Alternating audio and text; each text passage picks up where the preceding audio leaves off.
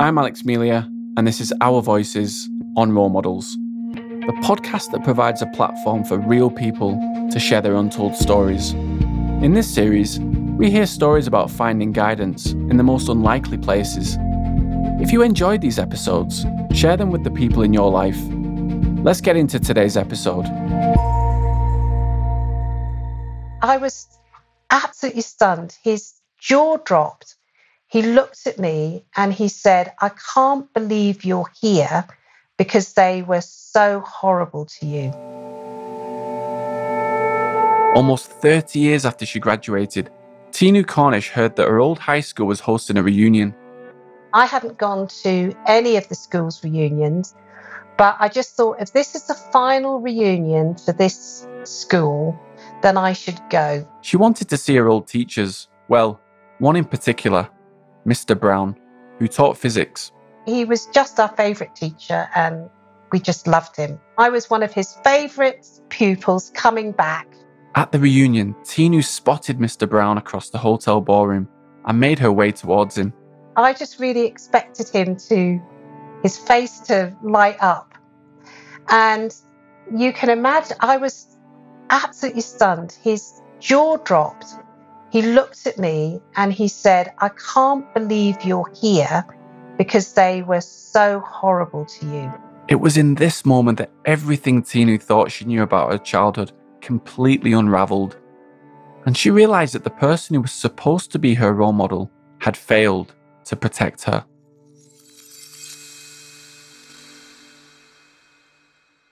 Tinu grew up in 1960s Norfolk. We were completely free. So you literally did go out of the house in the morning, come back when you're hungry. And so we would stay out all day. We would cycle around. We would swim in the sea. We would get up to adventures. We would, you know, steal apples. You know, totally, totally unsupervised. The flip side of the coin was that Tinu didn't spend much quality time with her parents. It was still part of the era where children are to be seen and not heard. You didn't talk to your parents about anything because you'd get in trouble. That definitely applied to topics like race and culture. We never had a single conversation about race in our family. I am of uh, dual heritage. So my uh, mother uh, was from England and my uh, father was from Nigeria. It really wasn't encouraged to bring out any of the Nigerian side um, of, of culture. Um, I never learned to speak Yoruba. So I think we lost out a lot um, because of that. At school, Tinu loved science. In fact, she was part of a group of students who all loved science. Nowadays, I suppose they'd call us science nerds. We were so keen and enthusiastic and bright eyed and bushy tailed. The best class was physics, taught by Mr. Brown. He actually had a full brown beard. If you've ever seen pictures of Abraham Lincoln, that's what he looked like. He very much looked like that sort of patriarch, but he um, he was an absolute laugh. Mr. Brown would set up experiments for the kids, bustling around the classroom and preparing the test tubes and Bunsen burners. And then, for one reason or another, he would have to leave the room to get another bit of equipment or to adjust something. And then one of us would prank him by, you know, slightly doing something to make the whole experiment go wrong. There was one time, for instance, that Tinu secretly added some washing up liquid to wreck a surface tension experiment. You'd expect most teachers, especially during that era, to dole out punishments to kids playing pranks in class. Not Mr. Brown. He never got angry at us doing these, you know, slightly messing up his experiments. He would just take it in, in good humor. He would laugh with us. I think he was a genuinely decent person who loved teaching us. Tinu was the only child of colour in that little group of science lovers, but she felt accepted and included in Mr. Brown's class. The same can't be said for the rest of school. The school was a huge 1960s building. And there was a massive, wide main thoroughfare corridor. You'll often see it in American films where the sort of nerdy kid has to walk through all of the football jocks who will jostle them and call out names. Well, this was the same, but we would be running a gauntlet of white kids who are calling out racist epitaphs. And no one did do the thing which occasionally they do in American movies, is that one of the teachers will come out and intervene and stop it all happening. There was never an intervention. The issue wasn't addressed at home either. In my family, nobody talked about race. Um, nobody talked about what was happening at the school. Racism was normalized. You had all of those awful um, comedians like Bernard Manning and everybody.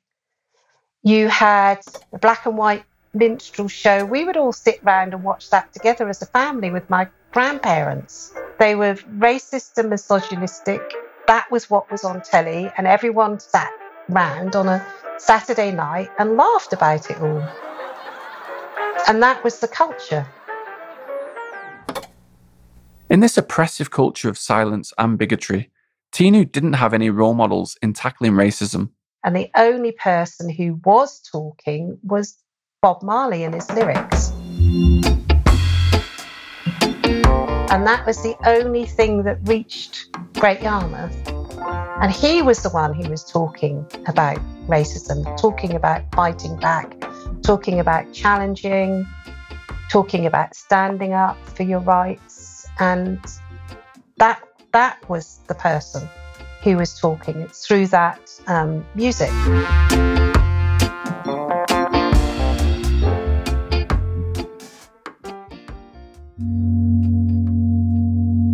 Tinu didn't see any of her old school teachers until that earth shattering reunion when she was in her mid 40s.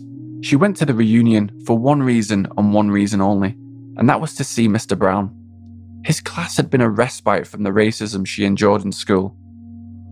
She'd expected him to be thrilled to see her, one of his favourite pupils, but his face fell. He looked at me and he said, I can't believe you're here because they were so horrible to you. Tinu was gobsmacked, stunned into silence. It's the moment where everything you thought you knew about something completely changes. You know, when they say you're dying, that your life flashes in front of your eyes, it's that sort of experience in, in reverse where basically you sort of unwind a whole history, a whole narrative. The person she thought was protecting her from racist bullies, from institutionalized neglect, had actually been turning a blind eye the whole time. I suddenly realized that they all knew exactly what was going on and did nothing to stop it. What I didn't realize until that moment when he was so shocked to see me was that the teachers were aware of exactly what the children were doing and they did absolutely nothing about it. I actually called them the sort of Jimmy Savile generation. They did nothing to protect children. Standing in front of Mr. Brown, time seemed to stop. Tinu felt deeply hurt and abandoned. She was having this devastating realization, but there at the reunion, she brushed it off. We didn't have a conversation about it, and we would have just carried on as though it, it almost didn't happen. There was no deep conversation. But Tinu could see that Mr. Brown felt ashamed. I think it's the equivalent of anybody who knows that they have been complicit in allowing some sort of abuse to occur. And I think that that that that shame, you know, it really it just dumped out of him at that moment that he's been carrying it, that he hadn't said anything, that he hadn't done anything. What people don't understand, it's not about just about doing no harm. It's about preventing and standing up and being anti. So a lot of people go around being non-racist and think that that's fine, as long as they don't say or do anything, but they're not being anti. I don't think it's as straightforward to say that people are guilty or not. The whole culture and society is designed in a way to make sure that people don't know how to be anti. Because I think once they started being anti, they'd start fighting for their rights in all sorts of other ways as well. Tinu has dedicated her life to being anti racist. She works as an organizational psychologist. I'm interested in the science of how people think, feel, and behave at work. I wanted to try and understand people. I wanted to understand my family. I wanted to understand the ways that people um, interacted with each other, and I wanted to understand myself. Her focus is racial equality in the workplace. I work with organisations that are doing research to try and improve, making sure that more Black, Asian, and ethnic minority people are engaged in what they're doing, that they're improving their experience at work, that they're helping to ensure people not only come into organisations, but once they're there, that they thrive and flourish, that they get promoted in proportionate numbers. So you could say that my whole career really is about fighting for racial justice in our organizations. It took Tinu a long time to make sense of that moment and her feelings towards her old teacher. To reach a new understanding of all those old memories. That whole time, that whole group was that little, that safe space was quite a cherished memory. And so all of that sort of cherished memory, that also went as well so, you know, really quite sad uh, and stunned, really. He provided a safe space in that within the confines of the physics lab, no harm happened, but he didn't provide a role model as someone standing up to stop children being abused. None of them did. Tinu never saw Mr. Brown again. He passed away not long after the reunion. She felt real sadness when he died. If he and, uh, you know, there was a couple of other teachers hadn't provided this safe space, then I would have had no sanctuary at all because I didn't have a sanctuary at home and I would have had no sanctuary in the school. You know, it wasn't safe in the world, it wasn't safe in the rest of the school, it wasn't safe in the family. They provided that safe space. And I loved learning and I loved science. Tinu believes she may not have pursued a career in science if it wasn't for Mr. Brown and the way he nurtured her talent. I will always feel immense gratitude as well that they did what they could within the limits of themselves as individuals and the, the society that they were in and their understanding of what was going on. We hear Tinu's deep disappointment emerge as she realizes those who should have been her role models had, in reality, let her down. Her school was generally a hostile place for people of colour. But you can hear how painful it was for Tinu to realize that her potential role model, Mr. Brown, was just as complicit in her abuse as the rest of society. Tinu believed that Mr. Brown had been on her side, that he'd valued her, yet he had known all along what she had gone through, and he had not protected her. These experiences have informed Tinu's actions in her own life.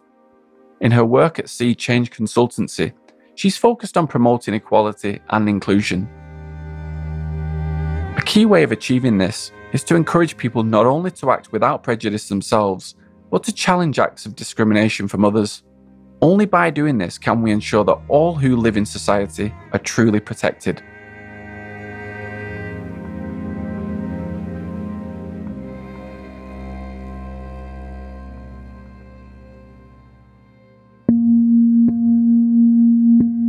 Thanks so much for listening to today's episode. If you want to keep in touch with the show and be the first to find out what's coming up next, go to our website, www.ourvoicespodcast.com. And if you haven't already, give us a quick follow in your favourite podcast app. See you for another incredible story next week.